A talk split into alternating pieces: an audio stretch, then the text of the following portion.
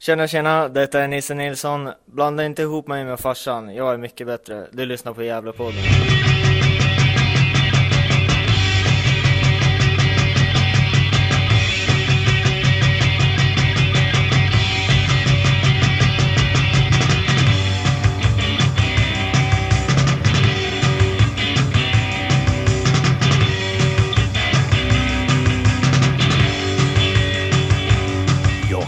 Allesammans och hjärtligt välkomna till Gävlepodden nummer 151. Mitt namn är Andreas Ström och tillsammans med Johan Norrström, Niklas Backlund och eh, Hugo Ådvall så gör vi Gävlepodden. Vi har också support då och då av eh, bilpoddaren Per Magnusson i Örebro. I den här podden så hade vi ju lovat att eh, ni skulle få lyssna till en eh, intervju med vår ordförande Malin Rogström.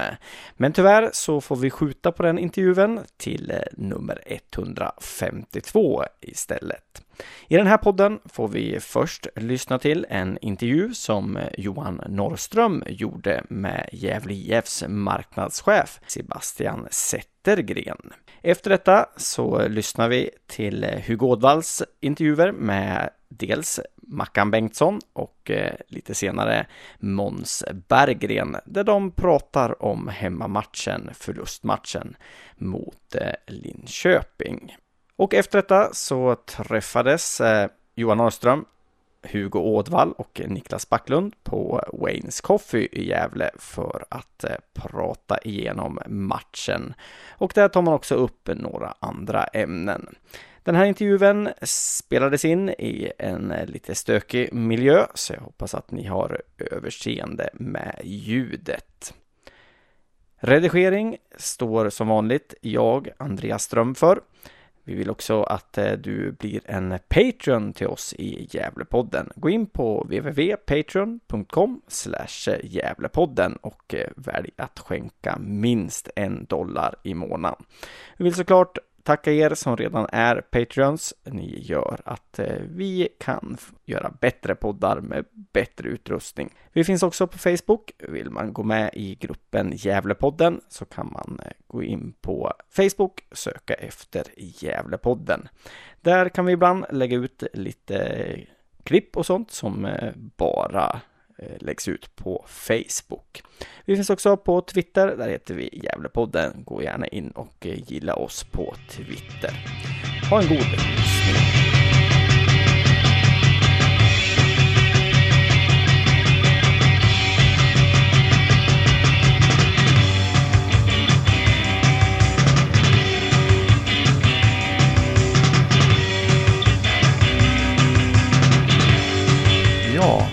Johan Ahlström härifrån Gävlepodden. Idag eh, tänkte jag sitta och snacka lite med Sebastian Zettergren som är försäljningschef i Gävle. Och bakgrunden till den här intervjun det var att Sebastian hörde av oss till oss eh, angående inlägg på forumet och en diskussion som jag och Andreas hade i en podd för, för några veckor sedan. Och eh, jag tänkte väl börja med att Sebastian får berätta själv vad han reagerar på. Eh, ja men kul att vara med för det första. Eh, igen, det var ju ett tag sedan senast nu. Och eh, nej, men min första reaktion var väl att eh, jag tror att det finns en, en, eh, en dålig insikt egentligen i vårt arbete och där får vi vara självkritiska att vi har misslyckats ganska mycket i kommunikationen också. Så jag tänker att från supporterperspektiv kan det vara intressant att få höra, få höra min bild också eh, och se vad vi gör och vad vi inte gör. Eh, det är väl den korta förklaringen så får vi komma in lite i detalj under det här samtalet tänker jag. Ja just det. Och eh, det som eh, stod på forumet eh, som det vart skriverier om där det var väl att det var en, ett nick där som skrev att han upplevde att han inte hörde någonting från GIF. Och att han satt och väntade egentligen på att bli uppringd och att han hade valt att sponsra andra klubbar istället för, för Gävle för att ja, i lite av besvikelse att de inte har hört av sig. Och, eh, eh, vad var din reaktion på det? För det första så är man GIF-supporter så är man varmt välkommen att höra av sig såklart om man dessutom är företagare. Men för att ge en liten inblick i hur vi jobbar och hur vår struktur ser ut så Idag är jag, eh, och jag har varit hela 2018 19 förlåt är vi nu för den sakens skull. Eh, eh ensam säljer Gävle IF. Sen har vi en konsult som har ungefär 20, 15-20 kunder ungefär som han bara jobbar med, sin fasta portfölj då egentligen. Utöver det så jobbar vi med ett externt eh, försäljningsbolag som jobbar med våra minsta sponsorer. Eh, det är ett bolag som är mm, bofasta i Sundsvall, jobbar per telefon och de gör väl ungefär någonstans mellan 30 till 50 000 samtal eh, per år baserat på storleksordning då och så jobbar de från Gävles kärna i kommunen så att säga utåt då. Vi försöker förhålla oss till Eh, ganska, ganska centrala delar, hålla oss inom Gävle kommun. Vi har ju 99,9 procent av våra kunder i den här kommunen. Eh, när det kommer till mina kunder så har vi en kundportfölj på någonstans mellan 80 till 100 kunder ungefär som vi hanterar eh, här på kansliet. Sen har ju min arbetsfördelning förändrats ganska mycket också då. Utifrån, för tre år sedan till exempel när jag började jobba här, när vi var två anställda på, på marknaden, till en. Så det är betydligt mer än bara försäljning. Jag är ute så mycket det bara går eh, och försöker träffa nya företag naturligtvis. Det är ju nyckeln till, till vår ekonomi det här året. Men eh, som, som, svar på frågan så är man företagare och GIF-supporter så är man varmt välkommen att slänga iväg ett mail eller samtal till mig så kommer jag gärna ut på ett möte. Men det är ju lättare om jag vet vem personen i fråga är naturligtvis. Ja, jag förstår det, men, eh, men som sagt, någon sån här rundringning, det ägnar ni er inte åt helt enkelt. Jo, absolut, det gör vi. Eh, och framförallt så har vi en väldigt intensiv försäljningsperiod inför säsongen. Man brukar prata från oktober, november någon gång fram till april när säsongen startar. Sen har vi en löpande försäljning över hela året. Men i första hand så bearbetar vi naturligtvis de kunder vi har, eh, de kundrelationer vi har där ute, eh, de referenser vi har och de vi har i våra kontaktnät. Sen är det klart att vi bearbetar otroligt mycket nya kunder också. Med det sagt så sitter vi kanske inte och ringer genom telefonkatalogen från A till Ö. För den arbetstiden finns helt enkelt inte, även om jag skulle önska att den, den gjorde det. Men så ser verkligheten ut. Ja, eh, vet, eh, ni blir ju mindre och mindre personal på, på kansliet också. Nu har ju David slutat också läste jag. Eh, hur ser eh, Uppgifterna ut i övrigt då, om man eh, bortser från försäljning och sånt där? Jag antar att du gör, gör mer än bara, bara försäljning nu för tiden. Eh, jo men så är det absolut och det var det egentligen redan när jag började för tre år sedan. Då var väl vi åtta eller nio heltidsanställda om inte jag minns helt fel. Eh, och redan där så, så sa man internt att vi hade otroligt mycket att göra. Jag vet att det sipprade ut uppgifter också på att vi Eh, vi hade en, eh, en workshop egentligen inför säsongen eh, där, vi summerade att varje anställd person hade ungefär 23 arbetsuppgifter i Gävle IF. Vilket är otroligt mycket naturligtvis. Och med det i åtanke så sagt var så var vi 8-9 anställda då. Nu är vi tre på kansliet efter att David jobbar sin sista dag idag. Och arbetsuppgifterna har ju inte direkt minskat utan snarare tvärtom så kanske vi har ännu mer att göra idag. Eh, så det är klart att det är otroligt mycket mer än bara försäljning. Sen för att ge konkreta exempel på det så jobbar vi med allt ifrån eh, marknad, evenemang, det handlar om, eh, om leveransen. Alltså ena biten är att söka upp det här företaget. Gör klart avslutet naturligtvis och, och göra en färdig affär. Men sen ska ju de saker vi, vi faktiskt säljer levereras också. Eh, det handlar om att göra leverans för att hålla kunden nöjd och det kan ju röra sig om allt ifrån sätta upp skyltar på arenan till eh, nätverksträffar till eh, matcharrangemang som ska anordnas. Ehm, ja, det är otroligt mycket liksom. Varje fråga har ju en drösvis med underfrågor under sig. Och det man måste ha förståelse för att allt det här tar tid. Så är det bara. Tittar man rent konkret på min försäljningstid just nu, sen är vi i en speciell tid på säsongen, men så kanske min försäljningstid, alltså konkreta tid jag är ute och jagar sponsorer, ligger på 30 procent. Jag skulle önska att den var på 100. Eh, men så är verkligheten, eh, speciellt i division 1. Det är mycket som ska göras på få personer. Och det kan vara allt från det jag precis nämnde till att fylla på kiosker till eh, duka bord inför en match till, ja, you name it. Mm. Ja, det jag antar att eh, ni är liksom kort om folk och eh, mycket, mycket ligger liksom på att folk ställer upp frivilligt och sådär också antar jag. Ja, eh, men om vi ska gå över till, eh, till en annan sak som, eh, som vi har funderat lite kring och eh, det är bolagiseringen. Eh, hur pass inblandad var du i den? Eh, inte alls egentligen utan det var ju framförallt eh, David och styrelsen och ett par andra personer som jobbade med den frågan. Så rent, rent eh, arbetsmässigt så var jag inte involverad alls i den. Sen är det klart att den, jag, sitter ju i lokalerna ehm, så det är klart att jag, jag var en del i den processen utan att, utan att det låg på, på mitt ansvar eller någonting som jag jobbade med rent konkret. Mm. Ja, jag, jag som vanlig knegare, jag vet inte, funderar ju över en sak. Det var ju det här äh, priset äh, på, på aktien och äh, har du någon koll lite på hur diskussionerna gick kring priset? Det var ju den här symboliska summan 1882 kronor. Ähm, och eh, det var ju en liten pris, liksom det är en ganska hög prislapp att motivera för mig hemma hos frun lite sådär. Vet du hur, hur liksom diskussionerna gick kring priset? Eh, allting är ju relativt såklart, men jag förstår vad du menar. Eh, ja, för det första, precis som du är inne på, så var det ju en symbolisk summa sett till det år föreningen grundades. Sen, eh, jag har inte full insyn i det utan det är kanske bättre att ta den frågan med David och Malin. Men eh, jag vet att man gjorde en del undersökningar på hur andra klubbar och föreningar har gjort i både låga och höga avgifter. Och landade i, i men ett beslut som har funkat på, på andra orter helt enkelt. Sen bygger ju, en sån modellisering bygger också på att man har eh, alltså starka finansiärer med i ryggen. Eh, och jag vet att det fanns det fanns sådana med i bilden eh, i tidigt skede. Sen gick säsongen som det gick och, och ja, hur hela historien slutade det vet vi. Men rent konkret och liksom detaljfrågor det är nästan bättre att ta med David och Malin som har, som har större insyn i än vad jag har. Ja, jag antar att det blir någon liknande svar kring, kring målgruppen då, för det var, det var jag lite inne på också, att eh, säga att man hade jag hade ju kanske pyntat upp eh, 500 kronor i liksom tre månader och då hade jag ju ändå kunnat köpa tre aktier för 1500. Eh, nu, nu hade jag liksom inte råd med en enda liksom. Eh, så, men vad tror du att det var för målgrupp man riktade in sig på? Ja, men återigen så tror jag att när man gör en sån sak så är det viktigt att ha starka finansiärer i grunden naturligtvis. Sen hoppas jag på att få ett starkt publikstöd också. Ehm, sen vad som är rätt eller fel med facit i hand så såg vi nu att det inte lyckades. Så det är svårt att säga att det var rätt beslut. Ehm, samtidigt så behöver inte det betyda att det var fel beslut där och då heller utan eh, man hade gjort en, en, min bedömning är att man har gjort en otroligt grundlig analys på det eh, och landat i den siffran som man gjorde. Även om jag förstår ditt resonemang och det skulle förmodligen låta likadant hemma hos mig också. Även om jag nu köpte aktier ändå. Eh, så var det ingen, ingen lätt fight att ta där hemma. Nej, jag förstår det.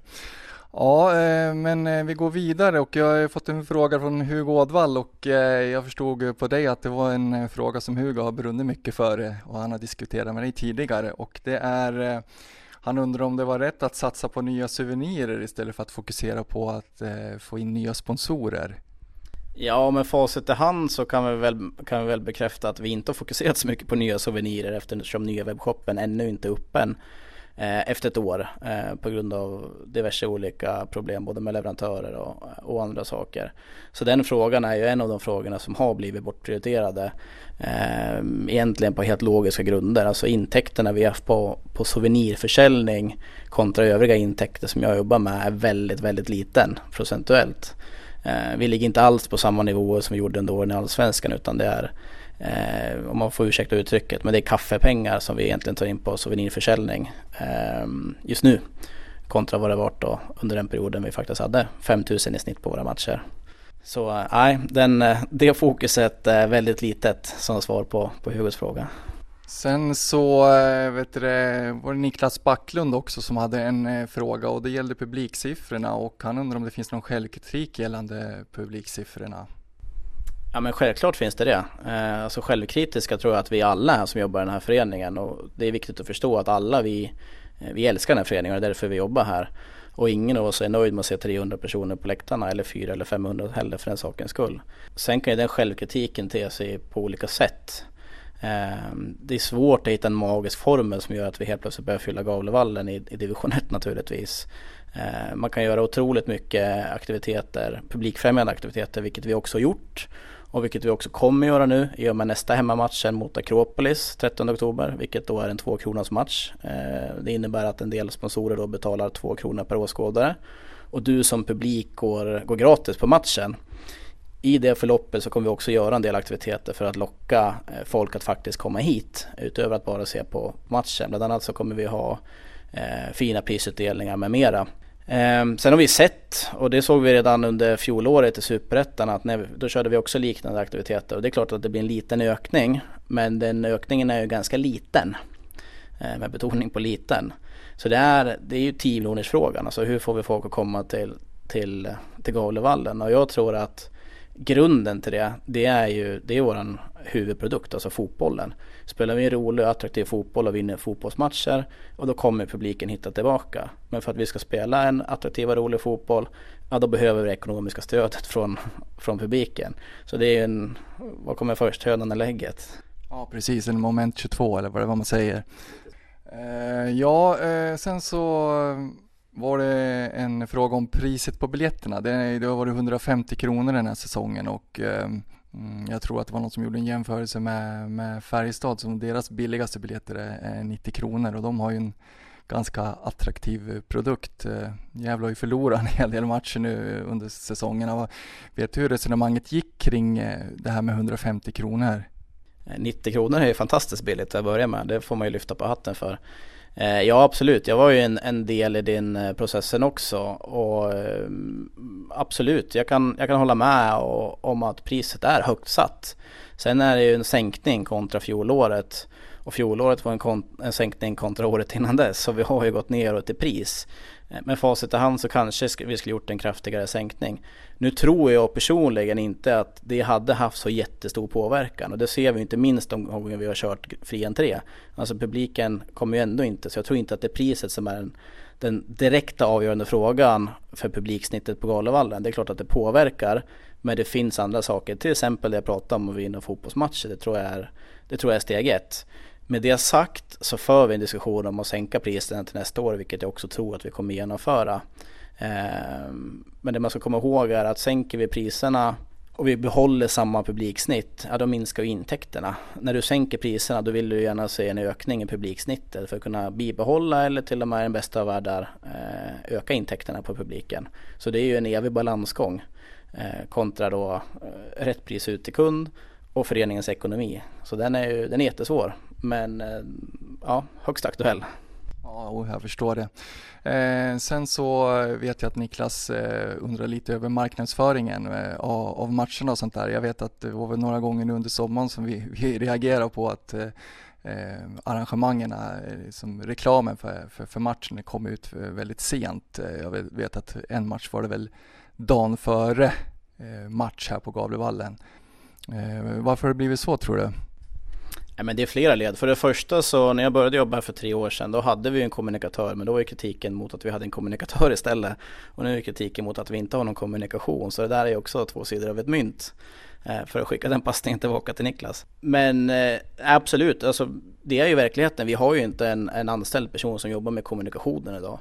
Vi har vår klubbchef och ekonomiansvarig som, som sköter Instagram och Facebook. Vi har en otroligt smal budget när det kommer till extern marknadsföring. Vi gör radioreklam tre dagar före match. Eh, den är betydligt mer slimmad i år än den var förra året. Vi har ju skurit bort sådana saker som eh, har varit kostnadsbelagda för oss. Den reklamen vi har behållit det är egentligen den vi har lyckats kunna gjort i, i bra uppgörelser i så kallade barteraffärer med våra, med våra partners. Och det är en, det är en kostnadsfråga. Eh, och återigen, absolut, vi skulle kunna gå ut och marknadsföra matcherna med en helsidesannons eh, sju dagar i sträck inför våra hemmamatcher. Men jag tror ändå inte att det skulle fylla Galevallen utan jag tror att vi måste börja med att eh, fördela resurserna där de gör störst nytta. Eh, för att svara på frågan. Eh, ja, jag tänkte eh, även höra med Sebastian om sponsorintäkterna. Hur ser de ut? Om man tar den historien från början så när jag började här 2000 16 i november när vi precis hade åkt till Allsvenskan. Då låg man på allsvenska sponsorintäkter på ungefär eh, runt 10 miljoner kronor. Eh, idag 2019 i division 1 så har vi ungefär halverat det. Vi ligger på drygt 5 miljoner kronor i sponsorintäkter. Vilket så vitt jag vet i alla fall, utan att verifiera de siffrorna allt för hårt, är om inte högst så bland de högsta i division 1. Så vi har, vi har gjort ett ganska gediget arbete där framförallt med att behålla, bibehålla de avtal vi har och jobbat väldigt hårt på våra kundrelationer. Och vi har märkt att vi har ett ganska stort eh, engagemang och en stor lojalitet bland våra partners. Vi har tappat några på, på resans gång då från Allsvenskan till division 1 naturligtvis. Ehm, så där har vi bibehållit en hyfsat bra nivå. Sen i kombination med det så har vi jobbat väldigt hårt med framförallt sänka våra kostnader också. För det är väldigt, det är väldigt kostsamt att åka ner i seriesystemen. Jag läste faktiskt på lunchen, jag läste senast idag, har eh, Sportbladet eh, lagt ut en stor artikel om att division 1 anses vara Sveriges dyraste förening, eller förlåt, Sveriges dyraste serie att spela i. Eh, och det stämmer ganska bra. För i division 1 så du har inga, ja, inga nämnvärda i alla fall centrala intäkter. Eh, det mediala intresset är som vi har sett väldigt svalt eh, och samtidigt så ska du bibehålla en ganska hög sportslig nivå för kraven på sporten ligger kvar. Du är trots allt eh, serien under elitfotboll i Sverige idag. Så den serien är otroligt svår att balansera i. Och det då i kombination med att vi under tre års tid har sänkt våra kostnader från drygt 25 miljoner ner till 12 miljoner. Men applicera det på vilken verksamhet som helst så förstår man att det får konsekvenser.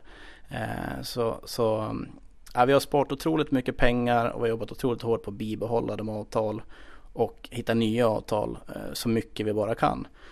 Sen får man också respekt för att eh, även om den summan kan anses vara hög så är ju Gävle IF också en av de större föreningarna i division 1 idag vilket innebär att vi har Eh, väldigt höga omkostnader. Vi har en damlagsverksamhet, vi har en akademiverksamhet, vi har en herrverksamhet, vi har en ungdomsverksamhet eh, och sen har vi all, alla kostnader det innebär med lönekostnader, planhyror, domaravgifter, resor med mera. Eh, så ja, det är en tuff balansgång att få, få kostnader och intäkter att gå ihop. Speciellt i den här serien. Ja, Sebastian, då hade inte jag något mer. Är, är det något mer du skulle vilja säga som, som du inte tycker framkommer nu i den här intervjun? Ja, det finns väl egentligen mycket vi skulle kunna prata om eh, naturligtvis. Men jag känner mig väl, jag känner mig väl rätt nöjd där. Eh, sen får vi väl ta tillfälle i akt eh, vid ett annat tillfälle och, och, prata längre och djupare naturligtvis. Men det var kul, och, kul att få vara med igen och kul att få vara med i, i nya Gävlepodden. Ja, tack så mycket som sagt.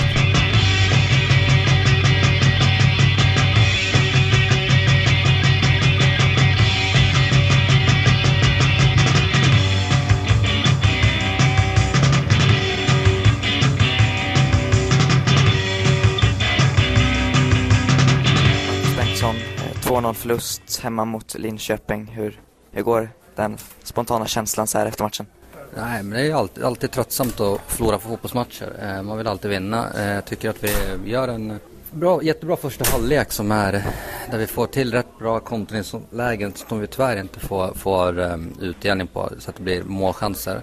Uh, vi inleder andra halvlek med rätt bra stabilitet och sen så känns det som att lite från ingenstans så kommer, kommer deras 1-0 mål med som både är tur och skicklighet. Eh, sen blir vi lite som säga, vilsna efter det 1-0 målet där de får mer energi än vad vi får och vi hamnar lite säga, ah, tvåa på bollen helt enkelt. Och eh, sen så kommer deras 2-0 mål i 80 tror jag någonting och eh, så får vi inte till någon riktig forcering därefter utan då, då, är de duktiga på att stänga ner oss. Så att, tröttsamt men eh, jag tycker i stora delar att det finns saker att ta med oss in i framtiden.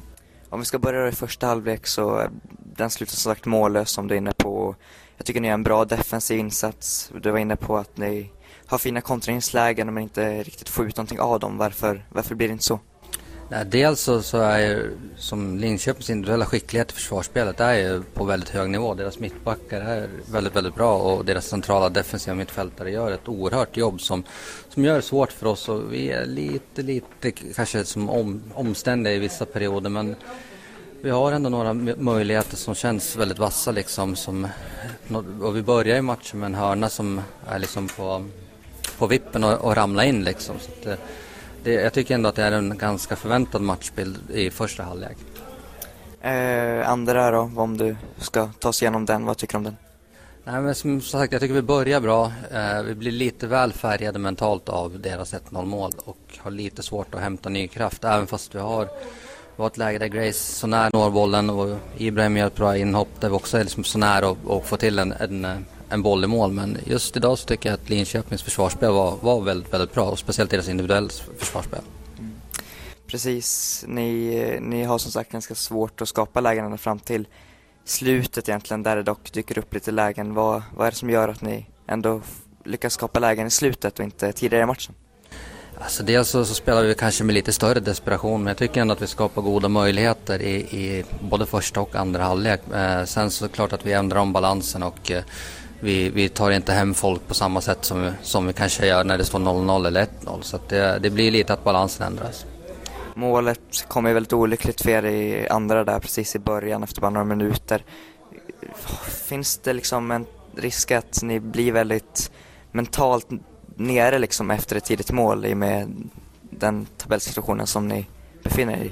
Alltså självklart så, så vill vi hellre göra mål än att släppa in mål. Sen så behöver vi lära oss att, att liksom hantera att ibland så, så kan man inte styra över alla saker utan att då gäller det att liksom gnugga vidare. Och jag tycker tidigare, åren att, eller tidigare matcher i år där vi har legat, eh, legat under så har vi ändå liksom kunnat både vänt och göra, göra ännu mer mål. Så att jag tycker inte att vi har visat någon större tendens utan just i den här matchen så tror jag att energin sjönk lite mer än vad vanligtvis. Fortsättning nu då, fem väldigt viktiga matcher kvar på serien eh, som kommer avgöra hur det går. Vad tror du om fortsättningen? Alltså allt är återigen upp till oss själva. Vi behöver liksom göra bra prestationer. Jag tycker här ändå där finns det så mycket saker att ta med oss in i nästa liksom, match. Vi sa det redan innan att det är viktigt att liksom ha, ha bra prestationer framåt och nu är det Rynninge nästa vecka tror jag och eh, då får vi redan på, på måndag börja sikta mot den och, och ta, ta oss an den precis som vi gjorde mot Boden och precis som vi gjorde i år inför den här matchen.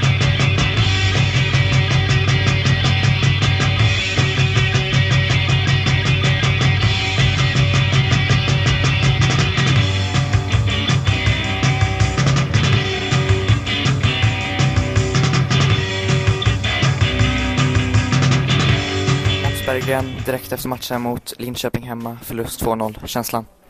Nej, det är tungt såklart. Det är aldrig kul att förlora. Inte, speciellt inte när det är så här viktiga matcher kvar. Så att, det känns riktigt tungt. Eh, du fick spela från start första gången i år. Hur kändes det?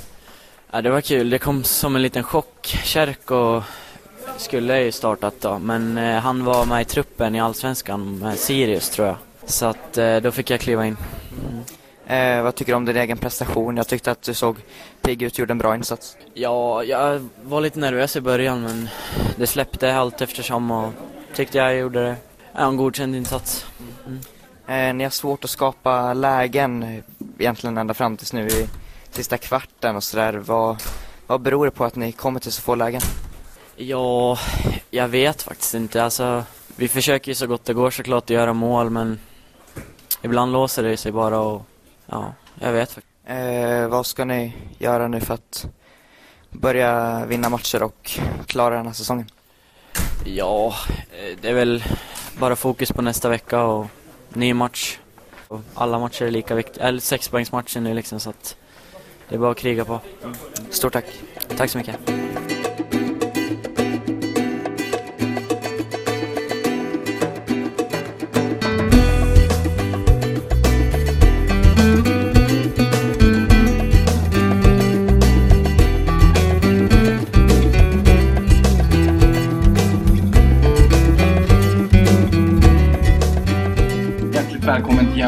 151 och eh, en analys av eh, Gävles förlustmatch mot Linköping. Och eh, med mig har jag Niklas Backlund och Hugo Åvall. Och jag tänkte väl att vi skulle börja med att analysera förlustmatchen.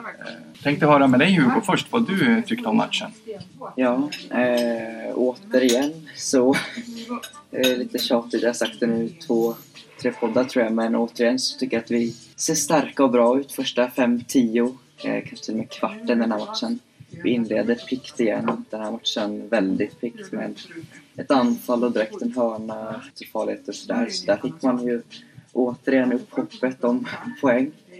Eh, sen faller vi tillbaks som vi har gjort tidigare. Ja, går- man känner igen dagens Gävle liksom, från minut 20 till, ja, till matchens slut egentligen. Där vi är ganska passiva, ganska låga. Vi sjunker ner väldigt djupt med hela laget. Eh, Linköping får bara anfalla, alltså anfalla på utan att vi egentligen sätter stopp på det. Eh, utan vi, vi backar ner i vårt typ djupa försvarsspel och försöker hålla dem utanför straffområdet. Eh, och det håller ju i en halvlek, det gör det ju. Men sen så spricker det ju där ganska snabbt i andra och det, det påverkar väl matchen negativt för oss. För jag tycker att Linköping får istället väldigt mycket energi efter det målet. Eh, och jag är ju 2-0, eller 0-2 där sen då, eh, ett tag efter det. Eh, och vi skapar ju visst någon, någon målchans och så, men sett till det stora hela så är det absolut en rättvis och klar seger för, för Linköping. Mm, mm. Ja, jag vet att du hade lite... Um, du sa lite om pressspelet som, som inte fungerar, mm. Niklas. Eh, vad, vad, vad, tänkte du kring det, kring pressspelet och ja, i matchen i stort? Ja, jag håller med Hugos analys ganska mycket om vad som, vad som hände på plan. Första halvlek var ju väldigt mycket liksom, man såg att Linköping spelade precis som de gjorde hem, när vi mötte dem på hemmaplan eller på deras hemplan. Eh, det var väldigt mycket, var duktiga på att röra sig tycker jag, på små ytor.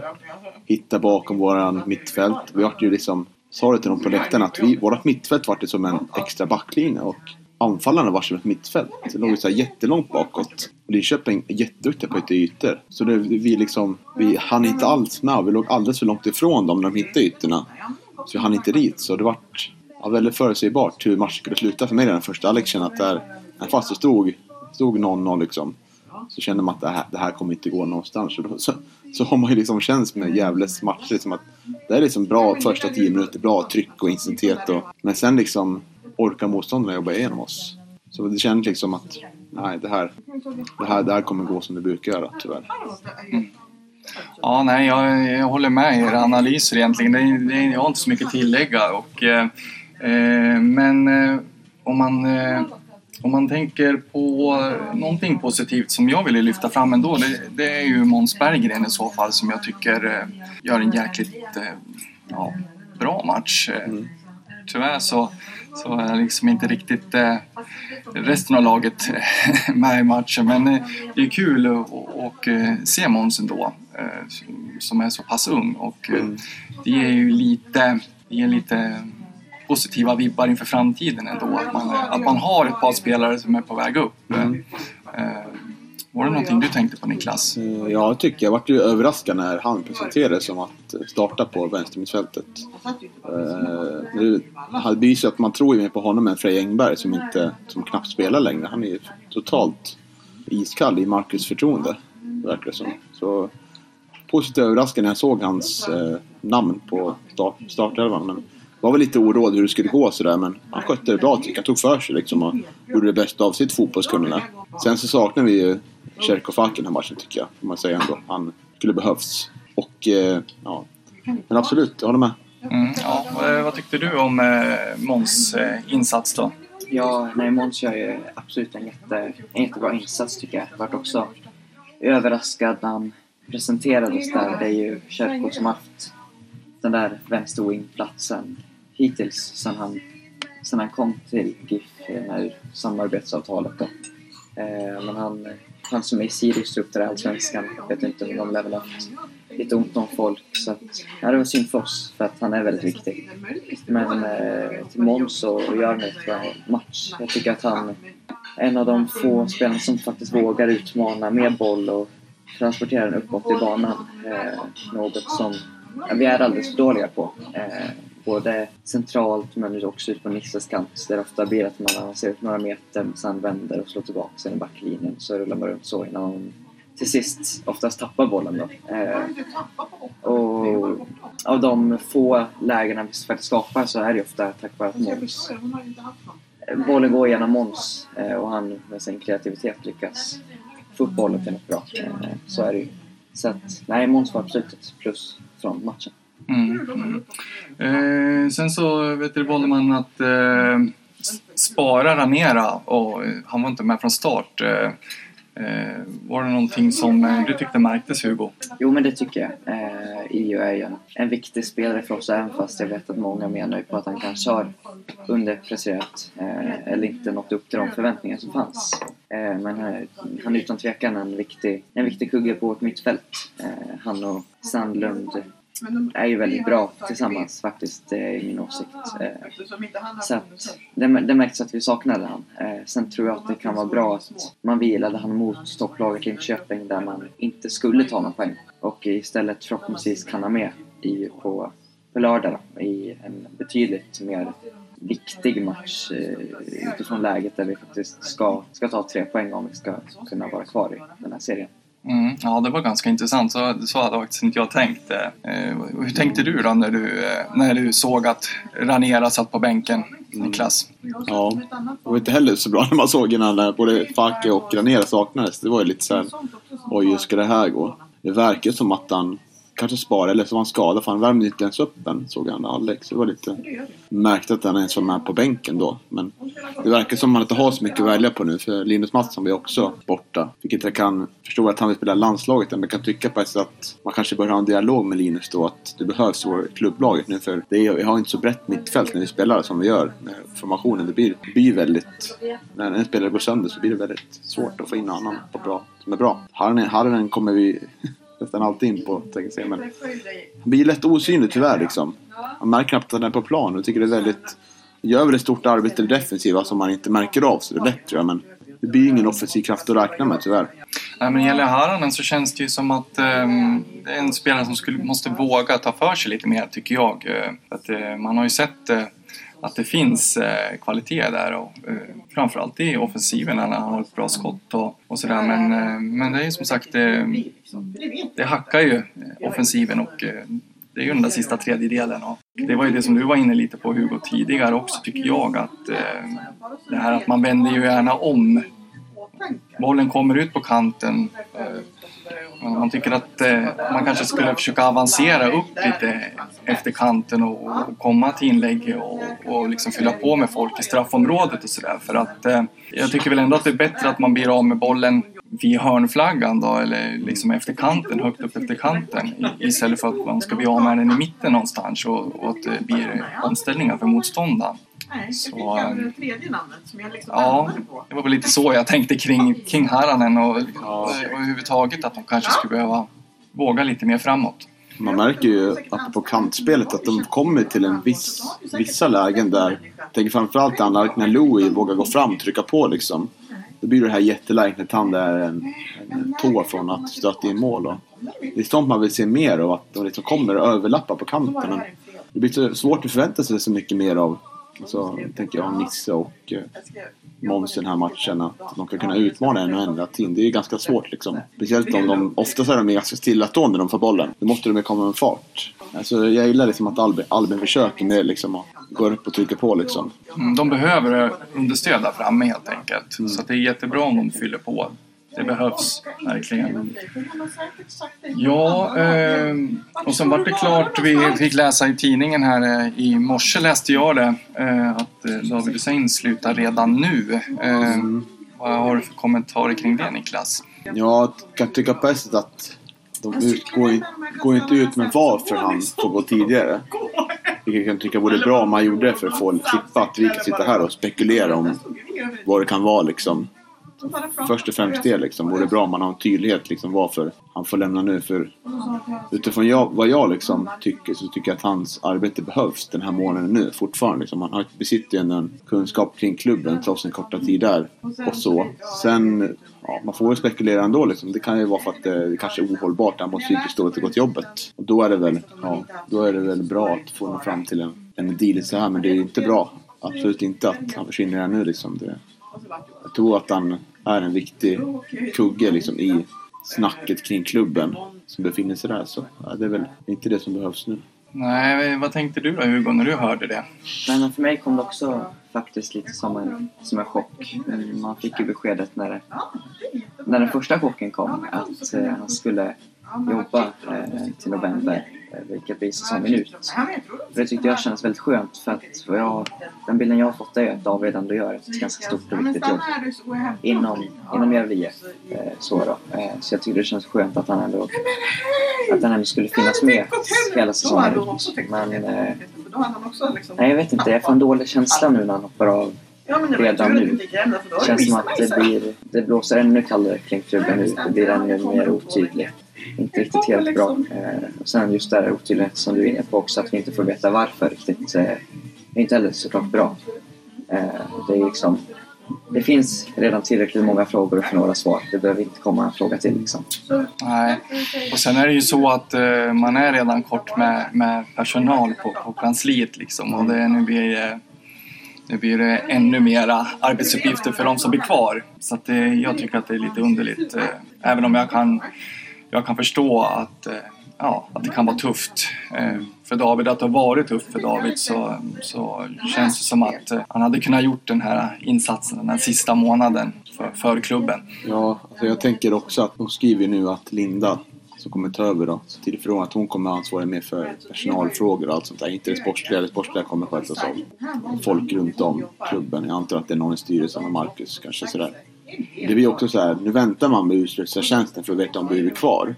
Det betyder att om vi blir kvar, det kommer dröja ändå kanske två, tre veckor innan nya personer är på plats. Det är ganska viktiga veckor liksom i slutet av, slutet av året liksom, att påbörja en ny stomme liksom, till nästa år. Så det är också lite ord för hur man, att arbetet kan sacka efter. Vi kan förlora viktiga liksom, nyckel, nyckelspelare och eh, ett osäkert läge kan jag tycka. Ja, verkligen. Ja, vet du, om vi går vidare då så har vi en match mot Rynninge nu. En väldigt viktig match mot Rynninge. På lördag är det va? Mm.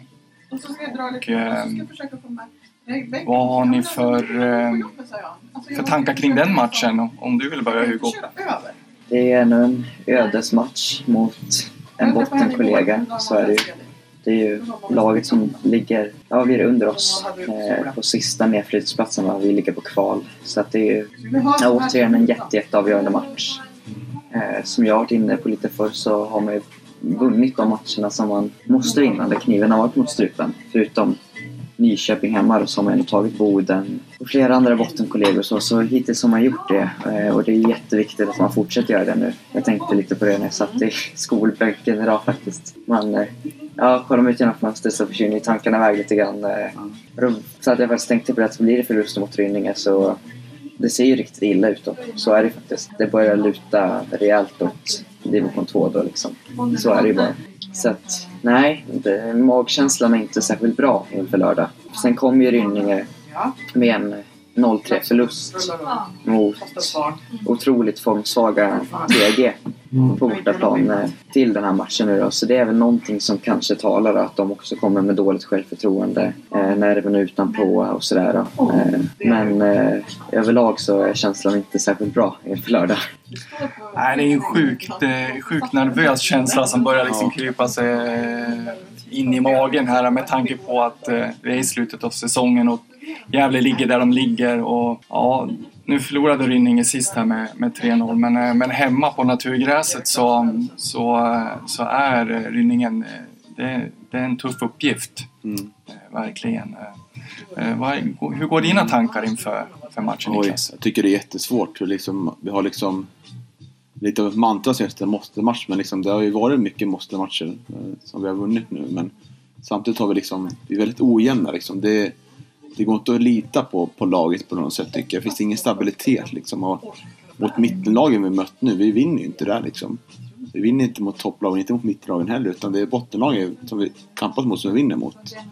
Och ser man nu liksom till, till slutet så är det ju då är det bortaplan vi kan ta poäng. Det är Rynninge, det är forward och Sollentuna. Hemma är det ju ganska svårt. Det är Akropolis liksom... praktiken är klara men det är liksom ändå ett väldigt bra lag. Och så är det, ja sista matchen är det Karlslund va, kanske. Ja. Nej men så det, det är väldigt ovisst såklart. Och varje förlust så, så finns det mindre matcher kvar att reparera skadan. Så. Men det skulle vi gärna se liksom. Jag tycker Ibra gjorde ett bra inhopp senast. Han är, besitter en väldigt stor kunskap liksom. Hade gärna sett honom. Han kanske ska prova Nisses position på kanten. Så Nisse verkar liksom ha kört fast lite där. Det vore, vore spännande att pröva få in, få in någon injektion i laget från början liksom. Och kanske Nisse får en kick tillbaka liksom. Att nu komma in som en positiv liksom, injektion sådär. Så jag skulle vilja se någon sån, sådana förändringar. Och gärna att Kevin Persson spelar kvar på sin mittbackposition. Jag tycker han var faktiskt bästa spelaren i Gävle senaste matchen. Säger väl en del om matchen kanske. Tar inte från någonting från Kevin nu men det var ingen bra match. Men Kevin, tycker att Kevin var, växte med det ansvaret faktiskt. Mm, ja, nej, jag håller med. Kevin var bra. Och eh, det som eh, ger mig lite hopp ändå det är att jag tycker faktiskt att eh, Gävle har spelat bra på naturgräsen här, eh, den här säsongen. Det har de gjort. De har ju spelat, de har ju spelat bra matcher borta i Örebro. Och eh, bortamatchen mot Akropolis, eh, det var ju också på naturgräs och den, det gjorde de också väldigt bra tycker jag. Även fast det vart eh, 0-3 förlust. Men det, där rann det ju iväg på slutet. Och man gör ju, jag tycker man gör en bra match där mot Akropolis på naturgräset. Så, att, eh, så det, är- det är någonting som, som ger mig förhoppningar i alla fall. Jag känner väl även att vi, vi får väl förhoppningsvis tillbaks lite tongivande spelare i startelvan till den matchen. Eh, Som jag var inne på så förhoppningsvis finns EU tillgänglig. Cherko från Sirius också hoppas vi. Eh, Axel i backlinjen tillbaks från sin avstängning också. Ja men precis, han Så var ju, att- Men sen så Ökar väl poängchansen något i alla fall. Mm, jag får verkligen hoppas det. Hur, hur ligger det till med Kärka? Vad- Spelar någonting för Sirius senaste matchen? Någon som kom? Inte vad jag, inte vad jag kunde se. Har de match nära oss kommande omgång? Ja, det är lördag söndag matcher i Allsvenskan. Just det. Ja, det är en viktig spelare så. Ja, gärna att han kommer tillbaka. Ja, verkligen. verkligen. Ja, han har ju varit den spelaren tycker jag som har varit eh, jämnast och, och, och bäst här under hösten. Så det är ju- ja, han, han kommer att göra nytta på lördag om han, eh, om han får vara med. Mm. Ja. Nej och sen pratade jag lite om det bara. Absolut. Men Rynninge liksom, det, vi mötte dem hemma, det var inget bra lag. Vi är ju mycket bättre, ska vara mycket bättre än dem. Så det är i övrigt kanske lite lugnare, men det är ju som det var fruktansvärt att se båda matchen. Det- var så nervigt liksom. Det, det här kan ju bli riktigt nervpers också liksom. Ja, ja, men det är högst troligt att det blir så. Det, Gävle är ju inte känd för att göra det lätt för sig och det, det såg vi verkligen mot Boden. Jag, satt med en, med en kudde framför ögonen då där um, frisparken på slutet och uh, förbannade Maguire ganska, ganska högt och ljudligt. Så att, uh, nej, det, det, det kommer bli nervöst på lördag också. Jag tänker, släpper vi in ett mål, hur många gånger i år har vi liksom vänt ett underläge till, syster och jag. vi- Det var så lugn hemma, det kan man tänka på nu. Men det är ganska lätträknat hur många gånger det har hänt. Så det blir betydligt viktigt med första målet. Ja, absolut. Så är det. Mm. Jag tänkte tillägga det också att jag Ja, men kör alltså, samma det- taktik den här matchen som mot Boden borta. Jag ser inte matchen utan jag spelar egen match. Eh, slipper dramatiken och förhoppningsvis kan jag se ett vinstresultat i telefonen efteråt. Ja, det var bra. Lugna så. Ja, ja eh, grabbar, jag tror att eh, det var väl allt jag hade eh, idag. Så får vi väl eh, hålla tummarna för att det blir tre poäng på, på lördag. Det är ju ett måste. Jo, jag tänkte... Eh, jo, ni, ni åker väl naturligtvis till Örebro, va? Mm. Niklas? Vi har en minibuss bokad så vill man hänga med får man jättegärna höra av sig till Kärrfläktan. Laget behöver mer stöd. Nu någonsin. Ja, ja. Nej, men eh, tack grabbar. Ja, tack själv. Tack.